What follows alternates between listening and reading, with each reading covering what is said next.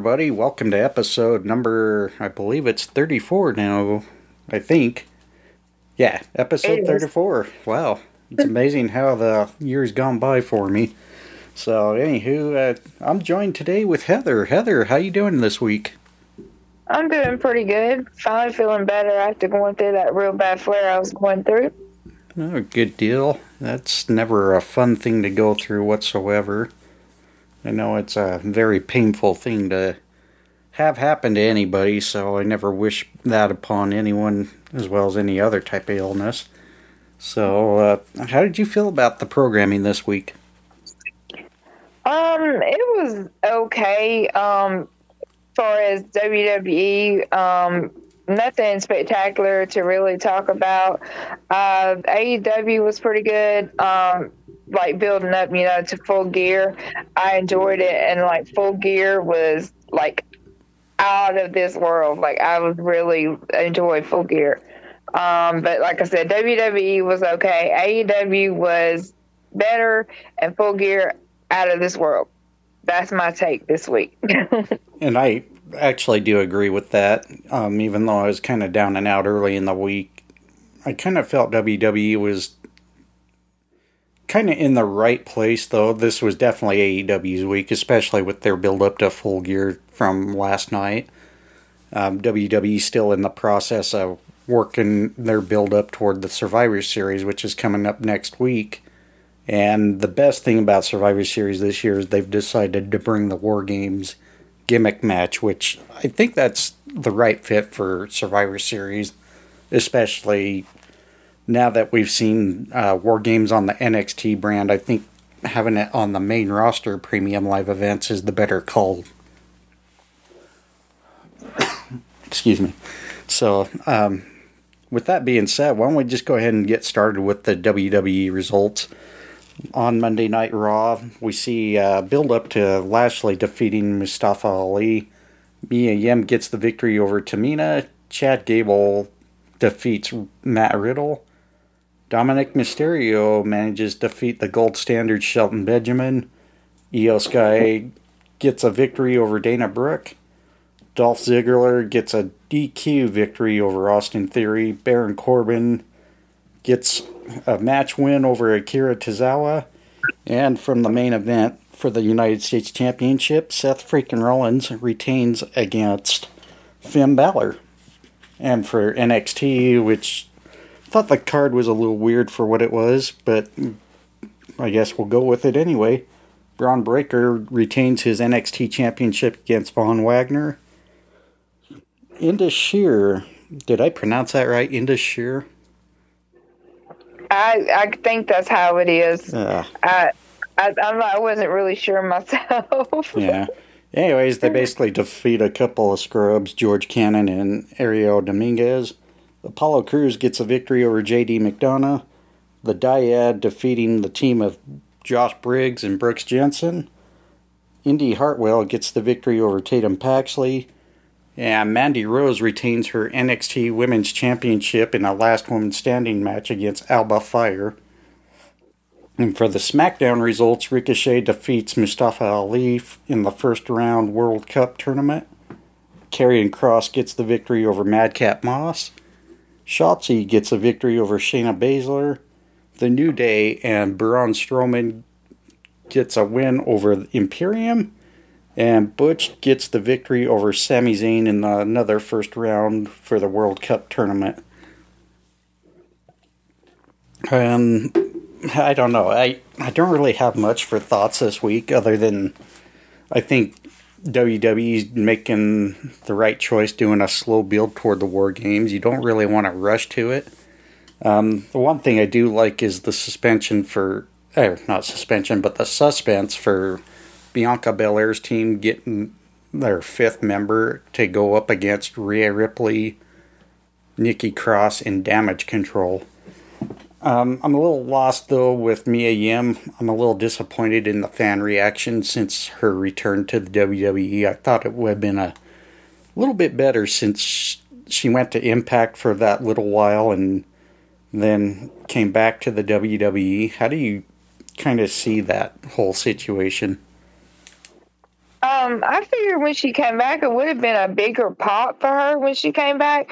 Uh, there was a pop for her, but like not as big that I as I expected. Like when she came back, I thought the fans would have been more excited uh, to see her.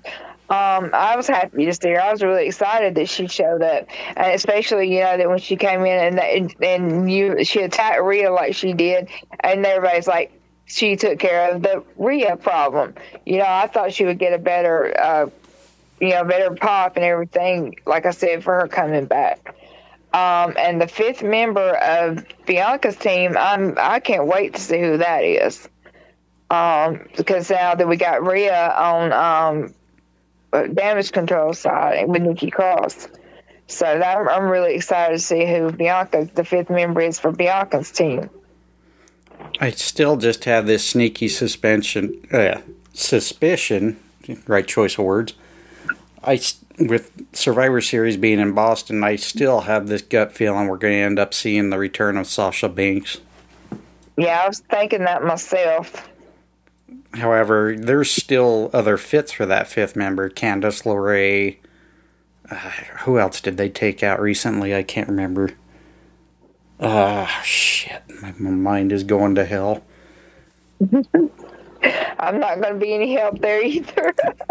yeah, COVID last week took my brain out, apparently. So, yeah, I'm sure it'll come back to mind eventually. But yeah, there's there's a couple potentials there that could be the mm-hmm. fifth member, but I'm still going to stay strong by my thoughts, and I eventually think we're going to see Sasha Banks return. Yeah, that would be the ultimate thing right there for Sasha Banks to come, you know, especially with it being in Boston, Survivor Series, you know, like you said, that would just be the ultimate pop, the ultimate just everybody blow their minds for her to come back right there. And how did you uh, see Austin Theory now being a little more serious role than what he was with the Money in the Bank? Oh my God. I'm to tell you, I loved it and he, uh, yeah, he made it to my top ten. I'm just gonna tell you that.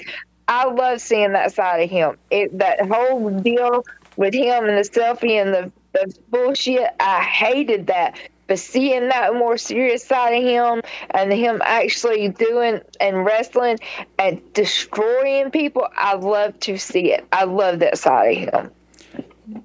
It was almost a blessing to get that money in the bank contract off However, like you and Carlos mentioned in last week's episode, and I'm sorry, Austin Boyer, I'm going to contest your last episode on that. It did not make sense to cash in a money in the bank contract on an open challenge. Logistic, no. Logistically, that does not make sense. I'm sorry. It's now if for by chance Seth Rollins defended it against a different opponent last week and then Theory cashed it in, that would have made more sense. But when you have an open challenge, that's already open. You don't need to use your money in the bank for that. Now, I, I do. Sorry. I know. I do agree him using it for a kind of, I guess you can say, the mid card titles, like whether it's the United States or the Intercontinental Championships. That's fine. I think everybody knew knows that you can use that contract on any championship in the WWE, even the NXT championships. However, it just yeah, there it made zero sense to use that cash in. But but see, wasn't okay? Didn't the match between Seth and Bobby did I the belt did not even ever ring right? It was not even ever an official match, was it? Like Bobby just come out there and started beating the hell out of Seth, right? Because I don't remember the bell ringing and ever being an official match. No, that's the thing is there was real no official match for the United States Championship. Bobby Lashley lost it after he kept uh, attacking Rollins before the match officially could start, and Adam Pearce decided to throw Bobby out for the night, and that's when Austin Theory came in. And yeah, that, so he could have just came out there and accepted the open challenge instead of cashing in. That's what I was thinking, you know, like why cash in? Open challenge, come up there, accept the open challenge, and try to get the belt. No need to cash in. Yeah. that that would have that definitely is not where the logistics made sense for sure. And but yeah.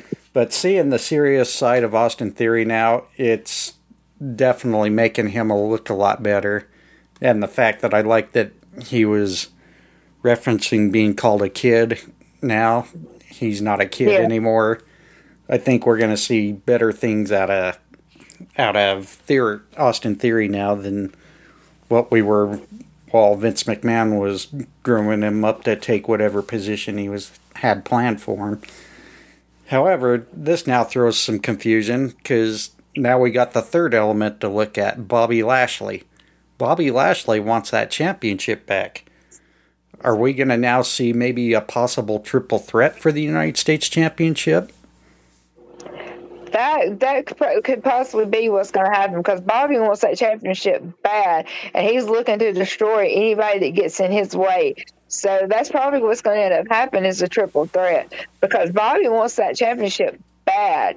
And then now apparently the Austin Theory he wants it bad, so it's going to be a big battle right there. Yeah, Seth's not going to go. He's not going to go lightly trying to lose that belt. He wants it, and then now those two want it, so it's going to be a big battle right there. Yeah, I think we're going to see one hell of a battle between these three. If it ends up in a triple threat, I think the fans win in that case, no matter who ends up walking out with the championship. Definitely. And how are you liking the women's build up as far as the whole War Games match? Because obviously it's just going to mainly consist of the Raw women's roster.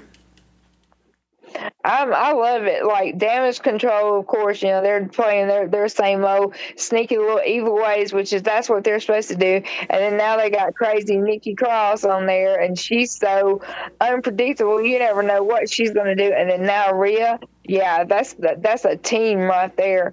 They're they're going to be really good. And then of course you got um, Bianca, Asuka, and Alexa, and um now it's Mia Yim on there, and like you said, we were waiting on that fifth member. Uh, yeah, it's it's, it's a bit, great build up and great teams, and whoever that fifth member is is going to be excellent. And I I'm just I cannot wait for that match right there. Yeah, we're going to kind of jump the gun. Why don't we uh, talk about a little bit of SmackDown before we talk NXT? Um, obviously it's going to be the men from SmackDown that's going to have the War Games match for Survivor Series. I love the fact that you know we already have a solid team with the Bloodline and the honorary uh, honorary Uce, Sami Zayn, and they're going to take on the team of the Brawling Brutes, Sheamus, Butch, Ridge Holland, Drew McIntyre, and as of this recording right now, it's looking like Kevin Owens. However, um, reports surfaced earlier in the week that one of the house shows that Kevin Owens wrestled in, he had an MCL sprain, which is a, oh, which is a very serious sprain right there. I I I kind of have mixed feelings. It's awesome. It would be awesome for storyline wise for Kevin Owens to be in that match but as far as a talent's health, I'm a little. I would be a little scared because, again, that is a very serious injury to be dealing with. Yeah, because I, I, was really looking forward to um, him being part of the, the um, group because that was everybody's take that he was going to be the fifth member because that uh, that's everybody's talking about. Yeah, he's going to be the member. He's going to be fifth fifth member. So I, so I hope he isn't really injured like that because yeah, that is a serious injury. And like I said, right now it's reported as a sprain. However, you know, Survivor Series is next week. There's no way a sprain is going to fully heal in one week. So I don't know if they yeah. have. Not pardon my sniffing. I apologize. I'm still kind of getting over the COVID to our listeners there. Um, however, yeah, I I'm a little worried. I have a feeling we might end up seeing someone take Kevin Owens' spot just just for safety reasons. However, if Kevin Owens does wrestle, I hope they do it as safe as possible because you don't really want to push that type of an injury to any extent. No, definitely not. as far as uh, SmackDown goes, the one thing I am liking is the World Cup tournament. Um, Ricochet gets gets that victory over Dart or not Darby, Jesus, over Mustafa Ali. Um, the other part of the tournament, we see Butch defeating Sami Zayn. So this is now set up to where Braun Strowman is going to take on Ricochet in the semifinals. And we already see some animosity between the two because Braun Strowman seems like he's overlooking Ricochet to go take on the whole tournament and ends up facing Gunther for the Intercontinental Championship, which is what the reward for the winner is on that World Cup tournament. Do you think we end up possibly seeing Braun Strowman win that entire tournament? Uh, I don't know. We could because you know he's so the monster among men, or, or what is he calling himself now? He's calling himself something else. I always thought it was the monster among men. I thought I thought it's different Twitter handles or something. I might be wrong, but yeah, uh, it's monster of all monsters, ain't it now? Yeah. Yeah. Yeah, that's what I always perceived it as. Yeah. I don't know, but he, I'm, I think that he possibly could, um, because he seemed to be running through everybody. Um, but yeah, yeah, and then he's still going on and talk about the, everybody doing their flippy shit and everything. Um, but I see that he possibly could. I, well, and after we watched his six man tag match with the New Day going against Imperium, yeah, I mean, he pretty much could lift Gunther up. I keep wanting to call him Walter, but Gunther, yeah, he keeps. God, he he was about the only guy that could manhandle Gunther because of how big. Gunther is, you know. Yep. That's he's he's good man, you know. And then like the whole Sheamus and Gunther, I can't even say his name, man. I, want to call him Walter, but he, there that his and Sheamus match, you know, he got a five star review. So just imagine the match between Braun and him. I, but yeah, Braun is just a big man. Period. He can just run through him. I think because Gunther is a big man too. So just imagine that match right there two big men like that, yeah, that's going to be a match. Yeah. I mean, if it does come down to that, somehow, though, I still think Gunther is going to end up retaining that Intercontinental Championship. Yeah. I don't see him losing that anytime soon. The one thing I do want to bring up, though, um, Karrion Kross getting uh, interrogated by the Usos, thinking that you know he possibly could have been the fifth man for you know Sheamus, the Brutes, and McIntyre, and he made it very clear. You know he has no alliance with any of them, and if he really wants to take down Roman, he's going to do it by himself. That would definitely be an interesting match in the future. However, I don't. yes. However, I don't think Karrion's going to be the guy that takes the championships off Roman.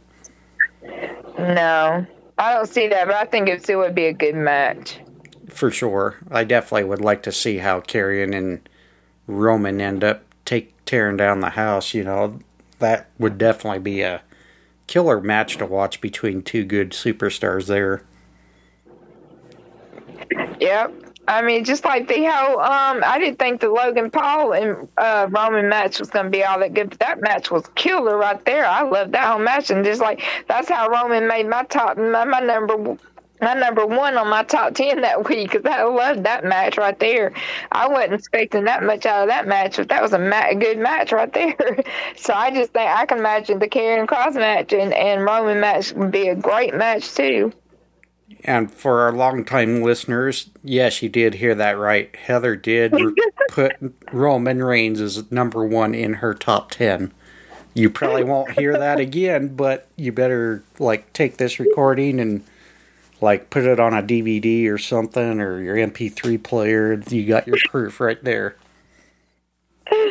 Yeah, it probably won't ever happen again. So better save it forever. And probably the last thing I want to touch on, um, I don't really think Creative did Shotzi much justice this week with her match against Shayna Baszler.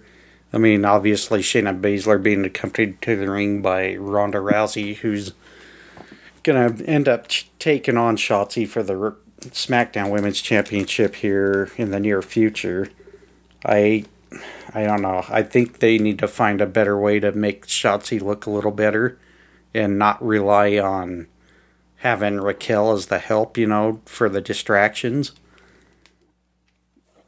Yeah, um, Shotzi's. I think Shotzi's good enough on her own uh, to be able to win matches and do without having extra help. Um, she's yeah, like you said, they're they're not doing her right. She uh, she's way better better on. She's a such a good enough wrestler that she can do good on her own. That's exactly how I feel.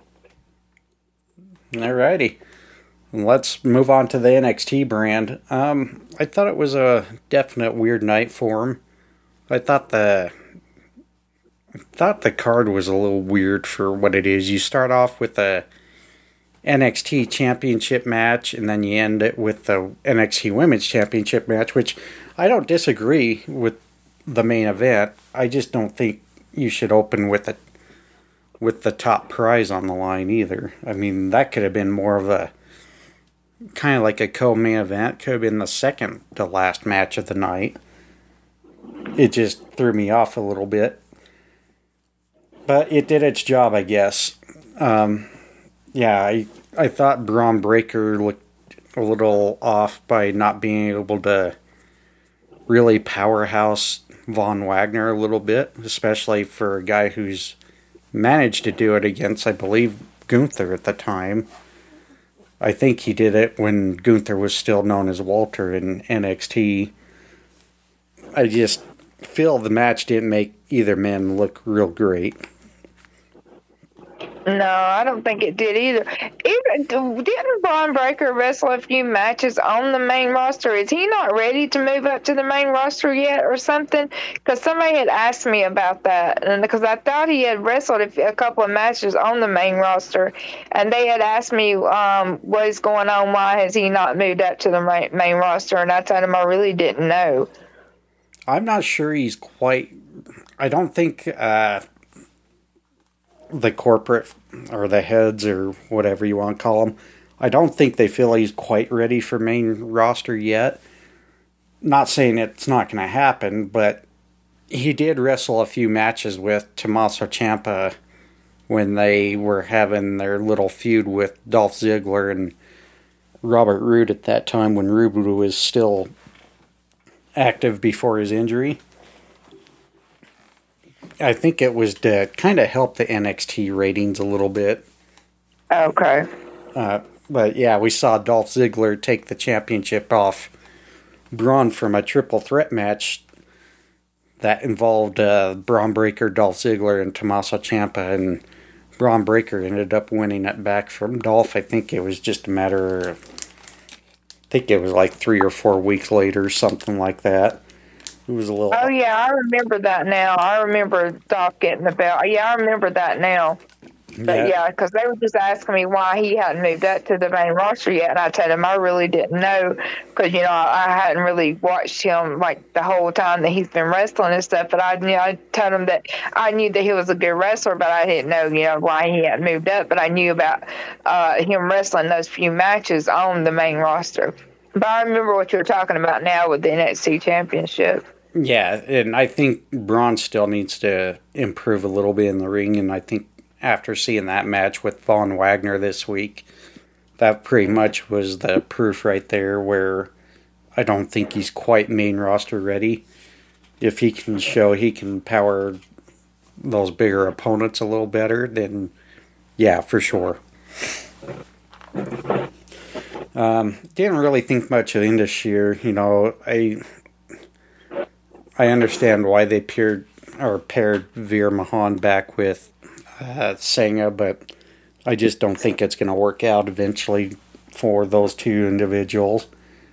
Um, maybe if they paired them back with, uh, weren't they with Jinder Mahal for a short time on SmackDown? I think so. Yeah, I think if they paired him back with uh, Jinder Mahal and had some type of, and I know this doesn't, this isn't going to sound right. I'm not trying to be racist. But if they had some kind of like Indian faction there, I think it definitely would work out better for those three individuals. Yeah. But what was with the squash match? I mean, I didn't even, I barely caught those those two guys' names that was in the ring with them. Um, I mean, that, are they just going to start having squash matches like Veer was just having um, when he came onto, what was it, SmackDown? Well, I think the whole point is they're trying to, they feel like they're not getting the respect from the NXT audience. And that's what their goal was, was to get the respect from the fans, and sadly, I just don't see this working out any better for them. No, I don't either. Um, moving on, Apollo Crews defeating JD McDonagh, I thought was a great match. It was more of a, I guess you can say, a number one contenders match for the NXT Championship. And if that is the direction they were going, I think we're going to eventually see Apollo Crews take on Bron Breakker and get his opportunity for the NXT Championship.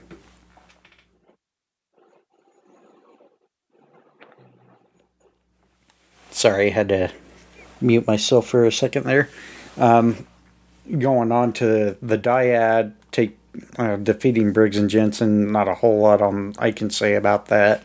It was just more of distraction for to continue the Kiana James and what the hell's her name? Fallon Henley, their little feud they're having going on. Indi Hartwell defeating Tatum Paxley. I just did not do it for me. I I don't know what it is, but it just seems like ever since Indi's been on her own and Persia Pirotta's been let go, not a whole lot's really gone good for Indi's career. I think maybe they need to find a way to repackage her or get her back with Dexter Lumis and have the index thing going again. It just seems out of whack now that Dexter Lumis is back in WWE that we haven't brought these two back together except for that one little short segment they did on NXT after Indi had her little breakdown. And then Mandy Rose retaining that the NXT Women's Championship against Alba Fyre thought it was a good move. I just didn't like the finish with Isla Dawn coming in to interfere and push Alba Fyre off the ladder and have her go through the table and not make the 10 count. I, I feel Mandy could have won that match without that type of interference some other different way. Yeah, I think she could have won it on her own. I, did, I didn't like that ending either. Yeah, it it just didn't seem right. I mean, Isla Dawn, obviously a former NXT UK member, and I'm gonna pretty much take a wild guess she's probably gonna end up either being on NXT or being a part of the NXT Europe brand, which will be awesome once they get that launched. When is that supposed to happen? Do you know? Sorry, say that again. When is that supposed to happen? NXT Europe? When is that supposed to happen? Um, I believe it's not going to happen for, I think, a few more months. They were. Oh. It's going to be pretty much a whole repackage of NXT UK. Just they're going to call it NXT Europe. Okay. So yeah, it'll be it'll be interesting to see how that goes. But that's all I have for WWE this week. Did you have anything else to add? Um, I'm wait. I want to see where this Bray Wyatt and LA Knight is going. Um, because of the way LA Knight slapped Bray Wyatt and then jumped off and ran, and the way that Bray Wyatt was looking at him, I want to see where that's going. I think that's going to be very interesting right there. Yeah, I guess I could have touched up a little more on that. I apologize, but yeah, it it's kind of weird because you know after L.A. Knight slapped Bray the second time, we saw the. I guess you can say the weird little flash of vignettes like what you would have seen from the Fiend and the Firefly Funhouse and all that transition. I kind of wonder if they're going to bring back something similar to the Fiendish character on that. Yeah, and then when he when LA Knight was leaving, and he went, and you could see the um in the background one of the I don't know which one it was, one of the images, the other personas or whatever was standing in the background of LA Knight was leaving, and the next thing you know, LA Knight's on the ground with all that stuff piled on top of him. Um, yeah, that it's going to be very interesting to see what happens between them two. And who knows, maybe this is going to be the introduction of Uncle Howdy too. Yeah. Because I think that might have been him standing in the shadows. I couldn't really see, but it was one of them standing back there when he was getting ready to leave. Yeah, something something's going to come out of it for sure.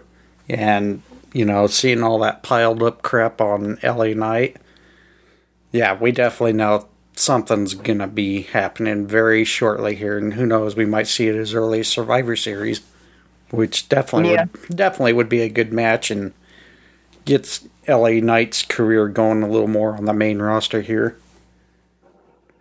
Yeah, I mean, I'm really, I, I really want to see what's going to happen with that. I'm, I'm, because it's just the way they're building it up, and like he slapped him, slapped him again, and then he tried to run off and then brace face.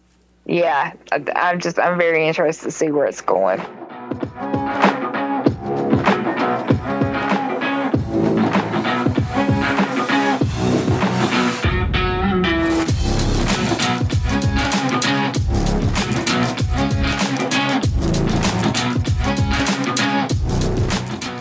Right, let's start talking about AEW here for Dynamite. The results: the Blackpool Combat Club's Daniel Bryan, oh, Bryan Danielson and Claudio Castagnoli defeats Chris Jericho and Sammy Guevara. Match number two: Swerve Strickland defeats Anthony Bowens. Match number three for the AEW Trios Championship: Death Triangle retains against Top Flight and AR Fox and I want to say welcome back to Darius Martin, but uh, also want to congratulate AR Fox. I believe he ended up with the All Elite contract now because of this match. In match number four, which was a semifinal for the AEW World Championship Eliminator Tournament, Ethan Page is going to move on to the finals after defeating Bandito. And in the AEW Women's Championship Eliminator match.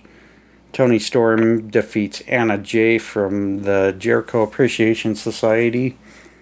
And then going into Rampage, Ricky Starks defeats Lance Archer, and which was supposed to take place the week before in the first round AEW World Championship Eliminator match. Hook defeats Lee Moriarty in uh, retaining the FT, ah, FTW Championship. Athena gets the victory over Madison Rayne. And in the main event for Rampage, can can see that. Excuse me.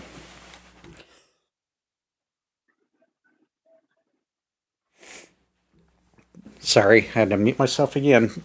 Can't ah, I can't pronounce his first name, so fuck it. Takeshita and Jun Akiyama defeats the team of Ortiz and Eddie Kingston. Really, it was just to go home for both these shows and not a whole lot other than, you know, everybody's taking it safe so they can make the full gear pay per view that happened last night. What were your thoughts on the programming? Um, I thought it was pretty good for you know to like just prepare for um full gear. Um, like um the the last one with Eddie Kingston, you know, there I heard themselves calling them uh, DDT. Or did, or did, I get that wrong? I thought I heard them say that because there was no way in hell I can uh, pronounce either one of their names. Um, I thought I heard them calling themselves that, unless I was wrong. I, well, um, what it is is the I think the promotion's called DDT. It's a Japan promotion. Okay. And they were kind of cross promoting it because I believe they're partnered with AEW in some way now. Okay. because I there was no way in hell I could, could pronounce either one of their names. So I didn't even try. Uh, but yeah, I was glad that um, Ricky Starks won against Lance Archer uh, like that. And um, then I was glad, of course, that Claudio and Bryan Danielson beat um, Sammy Guevara and Chris Jericho. Um, the, the trios titles, I already knew a Death Triangle was going to win. And it was good to see Darius Martin back. Uh, ain't that his name? Yeah, Darius Martin. Okay. Yeah, he's the yeah. one that had the car wreck earlier that almost costed him his career. Yeah, it was good to see him back. And I liked at the end where, um, you know, the Firm come out there and attacked uh, Moxley, and then MJF come out there and got to stop them because, you know, he said he wanted Moxley to be 100% for the match. I like that part. But, you know, but we know MJF. But anyway, so, but yeah, it, it was pretty good overall. Just, you know, them getting prepared for full gear. So. Yeah, and I think it's pretty safe to say that, you know, you even see this with WWE when they have their go home programming before the pre- their premium live events.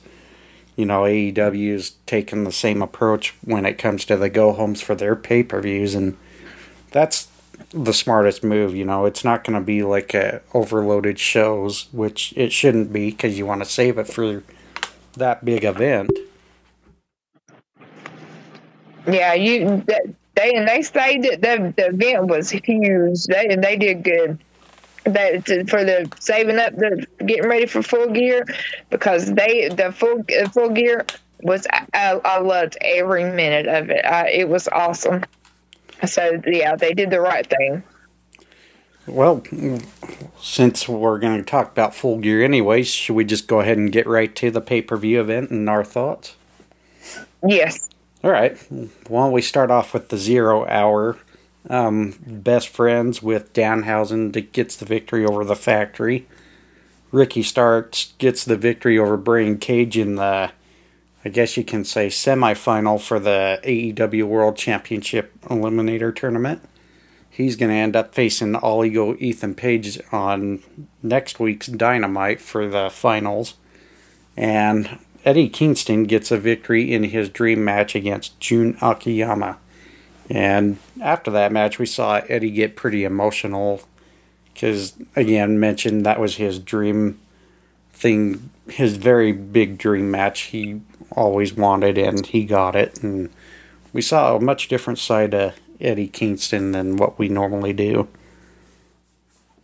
Then going yeah, in, I'm sorry. I'm just going to say something about Eddie Kingston. I just like I love that after the match the way he talked and did and and everything. I just I love that part about Eddie Kingston.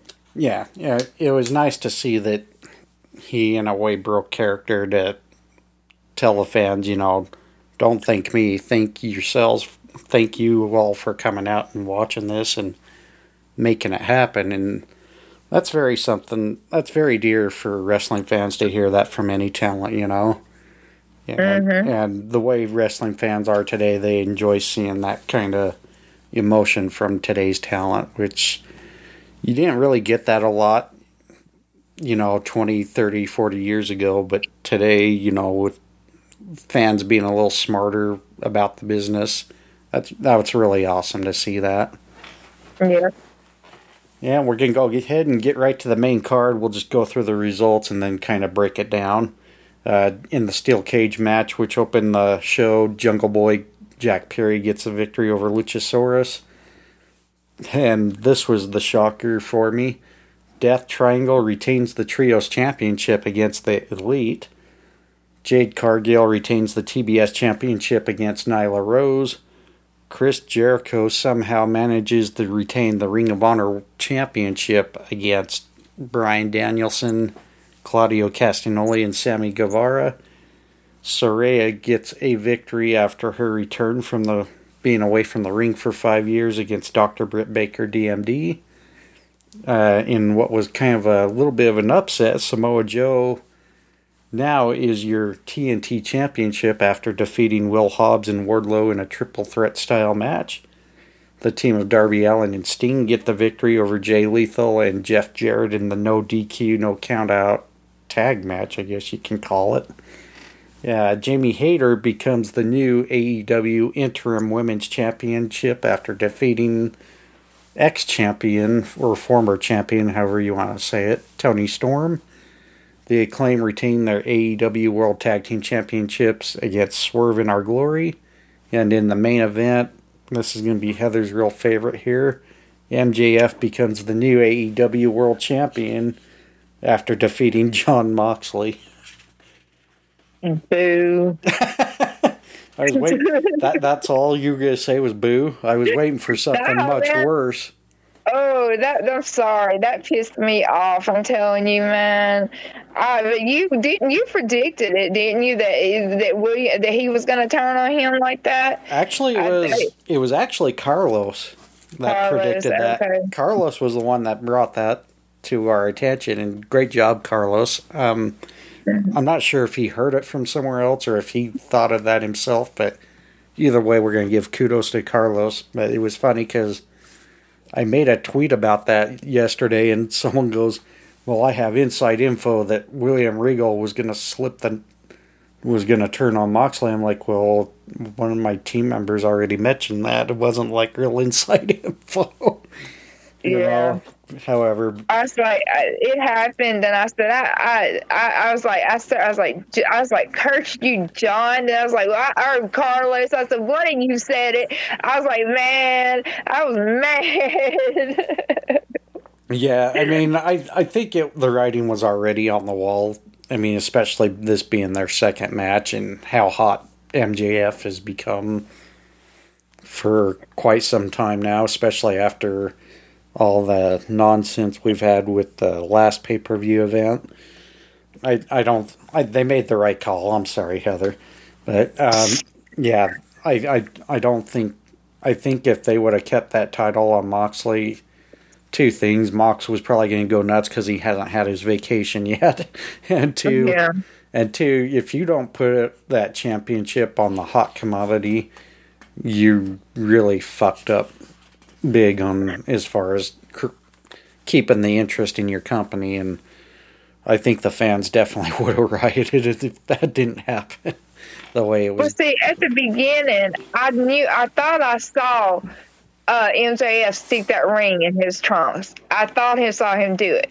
I was like, I was thinking to myself, I, I know he just put that fucking ring in his trunks. I know he did. And then he ended up pulling it out.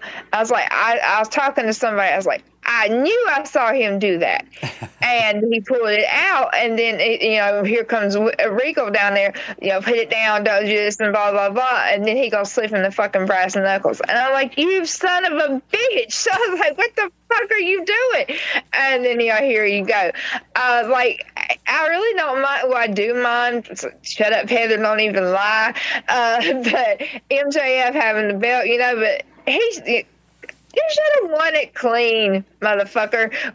you know, but but you know that's MJF. But like for Regal to turn on him, you know that kind of like why, you know. But yeah, it is what it is. MJF's got the belt, and here we go. Let's see where it goes from there. But I, I saw something today. It opens up where. uh Wardlow doesn't have the TNT title no more, so it opens up for a chance for a feud with MJF to get the AEW championship. Yeah, there's going to be a lot of different possibilities for MJF. I mean, especially with the storylines he was involved with in the last couple of years, especially with Wardlow being his lackey back when the Pinnacle was around. Yeah. So yeah, it, there's going to be some interesting things coming up for MJF's way, but I think right now the right move is to have that championship on him and to have people chase him for that championship is it can go a long way if they do it right. Yeah. Um, I did. I hated. I hated it. I hated it. But I mean, I knew. Like, like I commented, like I commented on your post. You know, uh, you know, I, ho- I hope he doesn't, but I most likely, you know, he will. And yeah, sure enough, you know. And like, what about what about the whole elite thing? How how you feel about that? to be honest, that like I said, that was my shocker right there. Um, I I really was expecting the elite to end up taking the trios championship because of you know what happened with the last the aftermath of the last pay per view. I don't really want to get on to that because I think that whole situation's kind of like beating a dead horse right now. Uh, but yeah, it's the aftermath of that match, though, I thought was interesting because Tony Khan announced that they're going to have a best of seven series now. So I and I believe they counted that match last night as the first one of the seven. So right now, Death Triangle is on a 1-0 lead against the Elite, and whoever ends up winning this best of seven ends up becoming the AEW Trios champion. I, I thought it was a right call if it was just going to be a single match, to be honest, because one, it's an element of surprise, but two, it's it was willing to show the elite doesn't necessarily always have to have championship gold around their waist either, you know. Yeah. I was I was positive that the elite was going to win. I, I was yeah I, I, was like oh yeah here we come the elite's going to win you know that's how it's going to be, and that, somebody else was saying the same thing. And then of course you know they used the hammer, and I was like well that was shitty way to win. Um, but you know PAC had been wanting him to use the hammer the whole time, and he finally did. So you know they won. But then somebody said you know it sets up to, for the feud to continue and then you said you know his best of seven series or whatever, and so yeah, here we go. Um, but I, when is Jade Cargill going to lose the belt? I don't know because I, I thought it would have been interesting if they had Nyla Rose defeat Jade Cargill. It almost kind of seems like the championship run and undefeated streak now is kind of getting a little I guess you can say uninteresting, or it's lost its steam. I just, yeah, I don't know. I, I think it would have been more interesting to have Nyla Rose give her the first loss. I'm just not. That's, that's, I was hoping. I was hoping she would. I was hoping that Nyla would be the first one to get to end her. You know, be the one to end the streak or whatever and take the belt. That's what I was hoping last night. Well, now this leads the question who do we think takes that championship and gives Jade her very first loss? I cannot think of anyone. I I mean, I seriously cannot. Uh, because you know now uh, Jamie Hayter has the um internal internal. What happened? I wish they'd take that word away and just leave it the championship. Because when is Thunder Rosa? Is Thunder Rosa even coming back? I believe she is. I mean, eventually they're going to have to have a, ro- a championship match between her and Jamie Hayter to determine who the rightful AEW Women's Champion is. And I have a feeling Jamie Hayter will end up walking away with that one if it's yeah, done I'm right. pretty sure. Well, you know, everybody's been talking about Jamie Hayter needs a gold. Jamie Hayter needs a gold. Well, she's got it now, but you know, this, the way she had to win, of course, them two had to interfere. But you know, that's that's that's the way you know it goes with um, anyone involved with Britt Baker. You know, um, but she's got her gold now. Um, but as far as Jade Cargill, I, I don't know. I don't see. I was thought it was going to maybe be Athena, but I really don't know now. Yeah, and I think they missed an opportunity there as well, and now all of a sudden they're turning Athena heel, so I don't think that's going to work out, and I don't really buy that they made Jade a face or made Nyla Rose a face in that match. I mean, it just basically was two heels that had animosity toward each other going for a championship. My only mm-hmm. my only thought process now is maybe they have one of the baddies turn on Jade and give her that first loss for the surprise element. Yeah, that would be that would be a big surprise right there. I mean, if you really think about it, all the shit she's been giving Leila Grey, who knows? Maybe Leila Grey might be the answer to give Jade that first loss and take the championship off her even if it's for mm-hmm. like a transitional period, you know. That Yeah. that could be something they can go with. And uh, what about the tag team uh, champ, the match? What about when um, Keith Lee walked out? That I thought that was something else right there. Well, you know, Swerve slapping Keith Lee. Yeah, I mean, eventually we were going to see the breakup. We just weren't sure how. I thought it would have been more of a Keith or Swerve hits Keith Lee with some kind of object, but I was not expecting a slap in the face. And hell yeah, I wouldn't take that shit. no, No, I wouldn't either. I would have slapped him back though. or, or I would have just power slammed him or power bombed him on the mat and threw one of the claim on top of him and say, "Take that, you son of a bitch." That's that's the route I would have went as far as the tag team championship. Um, the the no DQ, no count out tag match though kind of threw me off a bit. I if it's a no DQ, no count out, why do you need bother tagging in? There's there's no Yeah. there's no rules. It should have been more like what Will mentioned before when we griped about this type of style of a tag match. They should have just made this a Texas tornado match. yeah, that makes a lot of sense. Um, I was a little bummed because I kind of felt the match was a little bit sloppy at some points on that. I mean, but given the fact that, you know, you got two old time wrestlers in Jeff Jarrett and Sting, you know, they're not going to be able to wrestle as good as they used to, you know, 20 years ago. Yeah. Um, I thought that was a pretty good match, though. All, all, all things considered, you know, with Sting as old as he's 63 years old, he's still going strong. Yeah. Uh, I'm s- loving that whole thing with him and Darby. Darby just don't give a fuck. He just his he puts his body on the line every time. well, He he he don't care. well, and you see Sting take more risks at his old age now compared to what he took in his younger years, which is kind of a little interesting. You'd think it'd be the opposite direction. so you know, yeah, I mean, I'm I'm impressed with what Sting's willing to do, especially creeping up there. Um, yeah, him 63 years old going through them three tables that time. Yeah, okay. yeah, well, I mean, heaven forbid if he wants to do it, he feels good doing it. Let him do it. You know, let him let him write his final chapters the way he wants to do it. Yeah. No- nothing wrong with that. Um, Yeah, I thought that whole match was insane right there. I really enjoyed that match. That that was a crazy ass match right there. oh yeah, for sure. Uh, sports entertainment wise, it was a good match for sure. Um, like I said, there was just a few sloppy moments where it kind of drove me nuts, but it is what it is, you know.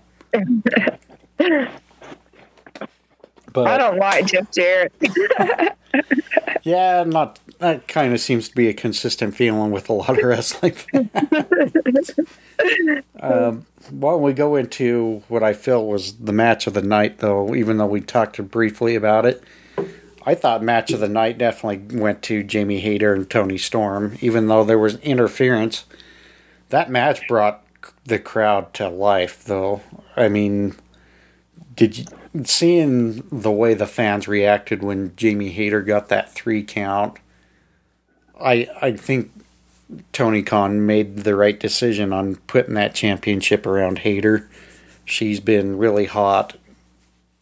I think ever since she came off the Jericho cruise from last year, and the way she's been getting the support, especially having the few animosity moments with Dr. Britt Baker, it's going to be interesting to see how that ends up going down the road too. How well will those two get along with Jamie having that strap around her waist?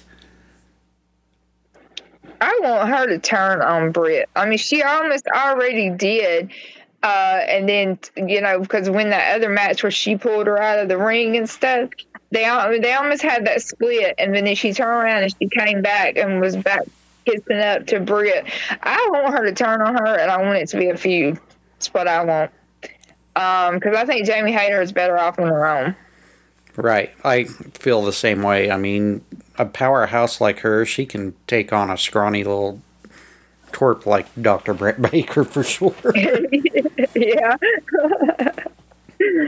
um, one thing that kind of got me by a little bit weird was the way the steel cage match went.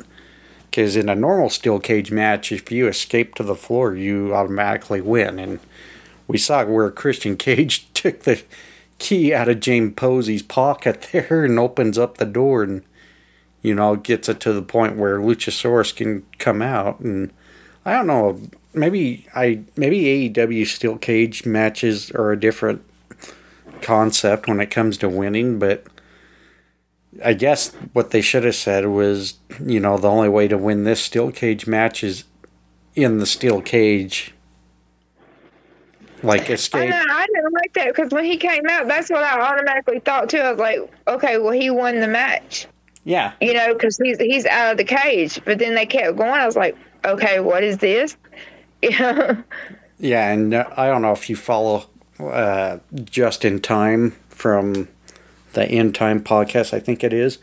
But they, uh, yeah, he made the point saying, "Wait a minute, Luchasaurus is out out of the cage and on the floor. Shouldn't he have won the match?" And I thought about that. I'm like, yeah, technically you're right in a typical steel cage match, but where they kept continuing the match, I'm like, well, that's weird. They never really announced how you can win this match, which they normally do every steel cage match. I mean, I have seen steel cage matches where they have announced that the only way you can win is pin or submission in the steel cage. And I'm yeah. thinking this is what they were doing. They just didn't really kind of emphasize storyline wise that's how this match was going to be. Yeah, I think they should have announced that because as soon as he come out of that door, I was like, okay, match over, he won, and I was like, okay, well, if that was the match, well, that sucked, you know, because for it to be over with like that, but then they kept going like they did, so I was like, okay, then we're gonna get more match, which I was happy because the match just ending like that would have been stupid. So you know, then I was like, okay, they kept going, so then that made I was like, okay, we'll get a more match, and it's it's better, so. How did you feel about Saraya's return to the ring on this event? I thought she did amazing for her first match back after being gone for so long. I thought she did really good, and it was awesome, of course, for her to get the win uh, on her first match back and I actually um, tweeted, you know, that she did amazing. And of course, I had somebody, st- I disagree. Well, you know what? Fuck your opinion. Uh, wow. but anyway, I thought she did really good for her first match back after being gone for so long. No, I, I thought they did an excellent job on trying to keep safe. Um, the only thing I would say was the only negative about the match was too many spots with showcasing, you know, the neck and all that. Yeah. I, I think they just kind of overdid it as far as that goes. But as far as the way they worked, I thought Dr. Britt Baker did a good job helping carry Saraya in that match a little bit. I think Saraya did a really good job not getting too wild and taking some of the necessary bumps she needed to make sure that she can still keep wrestling in the ring. And, you know, seeing her brother Zach sitting there at ringside, I thought was an awesome add to the whole storyline, especially with Britt Baker taunting him a little bit during the match. Yeah. Um, as far as the whole match goes, it was awesome. Saraya could definitely shows that she can still do it, and hopefully we'll continue to see her do more stuff here in AEW. Going on to the, let's go ahead and. Oh, sorry. Did you have more to that? I was just saying that's. I was just saying that's what I'm looking forward to, to more of her to see more of what she can do and everything. That's that's what I'm looking forward to. Yeah, uh, as long as she keeps herself safe and away from having spots with the neck, I think she'll continue to keep do, being better in the ring. Uh, let's go ahead and move on to the Fatal Four Way for the Ring of Honor Championship. Chris Jericho retains against Sammy Guevara, Bryan Danielson, and Claudio Castagnoli. I that match could have gone almost in any direction with the outcome. to be honest. I thought a couple of times Sammy was actually going to pull it off and get the championship away from Jericho. I was hoping he did. I mean, I was I was glad to see him whooping up on Chris Jericho. I was glad to see that. it's it's going to be interesting to see how Sammy's role is with the Jericho Appreciation Society now, though, because you know he made it very clear he wanted to get that championship. Unfortunately, he failed to do so, and seeing Jericho come in and hit that Judas effect on Claudio after him and Danielson were going at it uh, yeah, I mean, props to Jericho. He he hit the Judas effect at the right opportunity and gets the victory over. I think it was he pinned Claudio, didn't he? Yeah, I think so. Yeah, and yeah, I it's going to be interesting to see what happens. How Jericho keeps going on with the Ring of Honor World Title now that we know that he's going to have to face Ishii at the next Dynamite. So that's going to be a real interesting match right there. Yeah. In fact, Wednesday's looking like a pretty good card for just a normal TV event. So if you're an AEW fan, definitely be tuned Wednesday night for that match. And the last match we're going to cover that we haven't yet, uh, the TNT Championship match. And I thought that was kind of a interesting one because I would have never thought it would have happened. But Samoa Joe gets the victory over Will Hobbs and Wardlow after Wardlow gave uh, Will Hobbs the Powerbomb Symphony, which I didn't think was going to happen, but it did.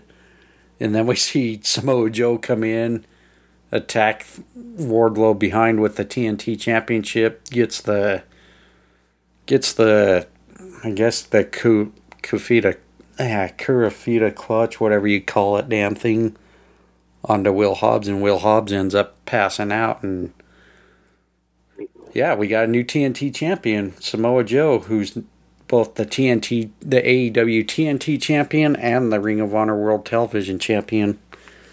What was your thoughts on that one? Uh, it was a pretty good match. Um, just yeah, I still just don't like the whole thing of Samoa Joe turning on Wardlow. But you know now Samoa Joe's got two belts, and interesting to see where that goes. But like like the, I told you earlier, somebody said you know it leaves Wardlow open, you know, to go after MJF. Um, I'm I'm interested to see that. Um, but yeah, that match was pretty good, and yeah, of course Wardlow didn't have to be the one to tap out or be some to be um, pinned or anything like that. So. Yeah, I think it'll be interesting to see if Wardlow gets a rematch for that TNT championship against Samoa Joe. Yeah. But you can make a good case for Will Hobbs to have a championship match too as well. So it'll be interesting to see what happens here in the near future with that whole situation. A lot of interesting opportunities.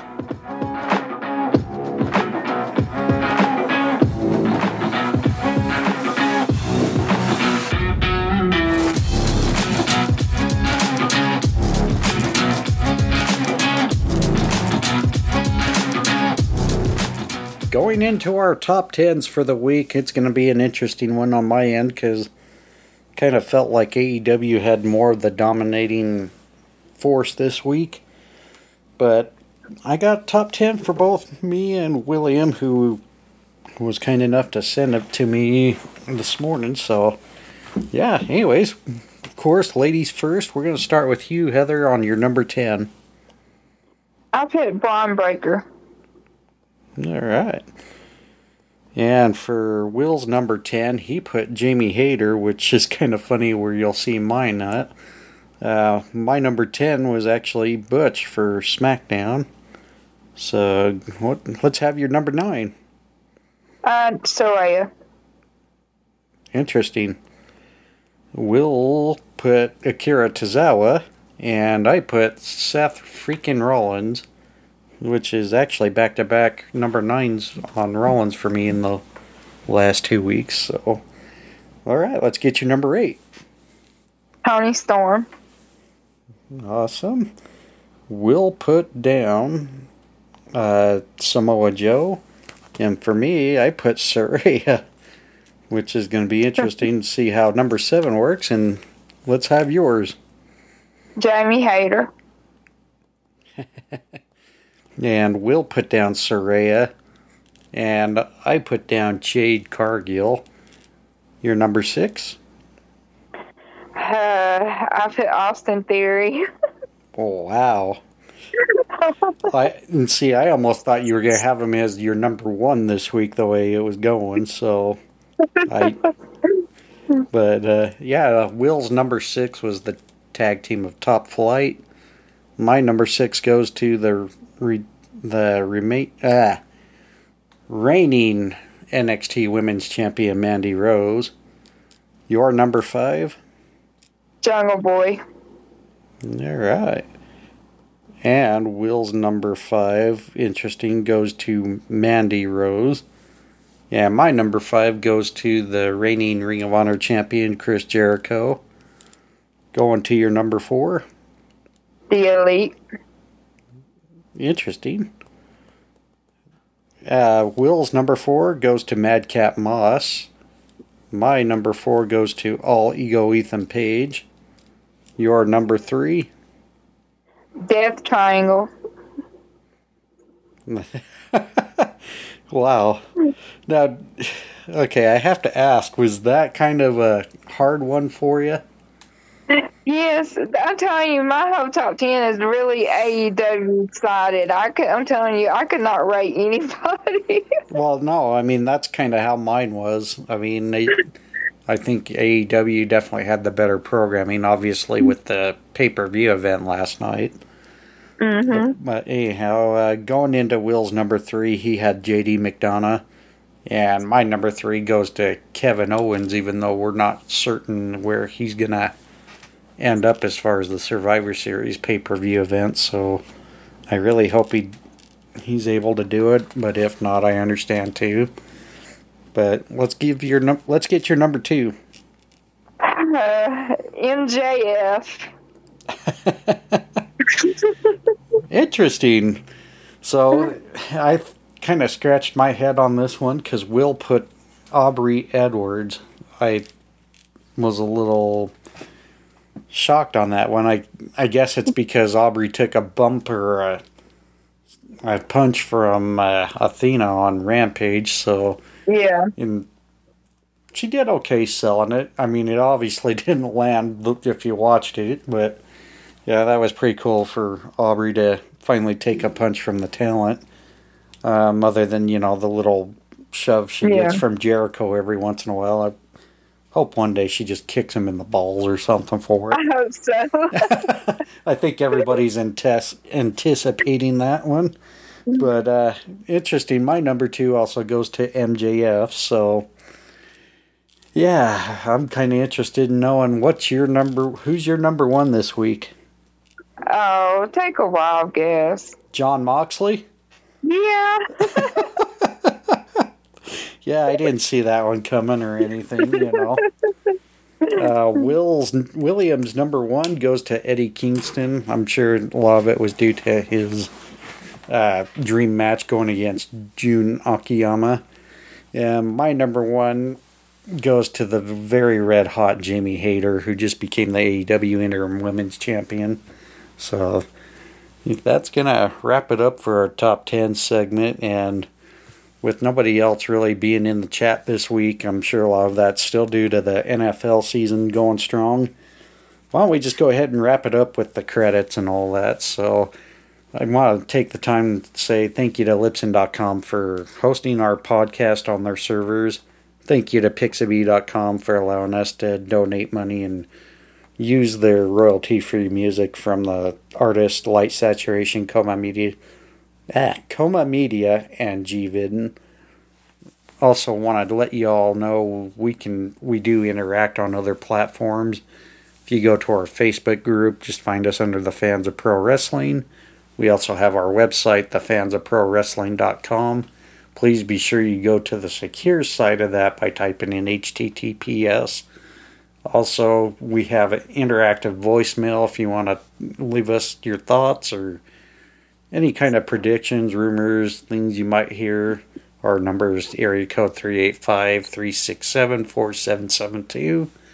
And you can also reach us on Twitter. Um, you want to go ahead and give your Twitter alias there, Heather? It's at Bama Girl underscore the number four underscore EVA Bama Girl Forever. And oh yeah, roll tide bitches. I was gonna say you forgot your line there, but you got it. You can uh, reach William at William W I L L I A M H O P P E number eight. William Hoppy eight. You can reach me, John, at J O H N W F Incite. And we also have a account for the podcast at WF Incite Podcast. And you can also reach Carlos, who uh, we want to send our well wishes to. He wasn't able to make the show. He's come down with the flu. So, big shout out to Carlos, our other co host. You can reach him at C to the LOS 77. And he also has his nonprofit at Conquer the No. Basically, conquer the NO. And other than that, I, I do you have some shout outs you want to give out there? Um, let's see. Uh, NWO Machine. Um, got Brian Ballard. I don't know his at. Um, from Tap Out Talk, we got um, Obey Jess 25, who's always here to support us. She's here every time. Um, got Vader from Wish. We've got uh, Wrestling with the Truth podcast. Uh, Ted Hill, the Hillbilly Hill. Um, see, you think of anybody? Yeah, I want to give a shout out to Austin Boyer with uh, Wrestle, ah, Wrestling World. Also, Augusto All Elite, who does uh, pretty much covers AEW on a weekly basis with his podcast. Also, like to shout out the Chime In podcast. Today We Laughed and Learned podcast. Also, Ken, who d- does the Mr. Gentleman Lifestyle podcast. And also want to shout out a few accounts at Real Jack Cassidy, at Ron Boot, or I think it's Ron Buddha. He goes by on Twitter. I can't remember his actual Twitter handle, but he is a big time wrestling fan out there. Does a wonderful job keeping uh, shout outs to our fellow wrestling fans there. And I also want to give a big shout out to one of my local buddies, Rob Sykes. He goes by the Real Robbo, I believe, on Twitter. He's also come in every once in a while and gives us a listen to here and there. And as far as my other shout outs, I think that's about where I'm at, unless you have any others to add. No, I think that's about it. Okay. And also, you can listen to us on your favorite streaming audio platform. We're on Spotify, iHeartRadio, Apple Podcast, Deezer, Ghana. We also have our YouTube channel. Just search for the Wrestling Fans Incite podcast. And we're also on Good Pods. We don't get the rankings every week, it's every other week. So we'll try to keep everybody tuned in how we're ranking probably next episode. But other than that, um, I'm going to try to plan a special space on Black Friday. I'm actually off from work on that day. So if I can get something geared up, I'm hoping I can get something going with all the other co hosts. If we do, cool. If not, we'll just be on here again next Sunday, our usual time, 3 p.m. Eastern Standard Time. Uh, other than that, I hope you all have a good week. Heather, you have a final goodbye to give to everyone? Um, just thank y'all for listening and hope you enjoyed the show. All right. We'll catch you all again, like I said, next Sunday, 3 p.m. Eastern. Peace out. Happy Thanksgiving to everyone. Hope you all have a safe holiday with your families here in the U.S and anywhere else that celebrates. And we will see you next Sunday for sure.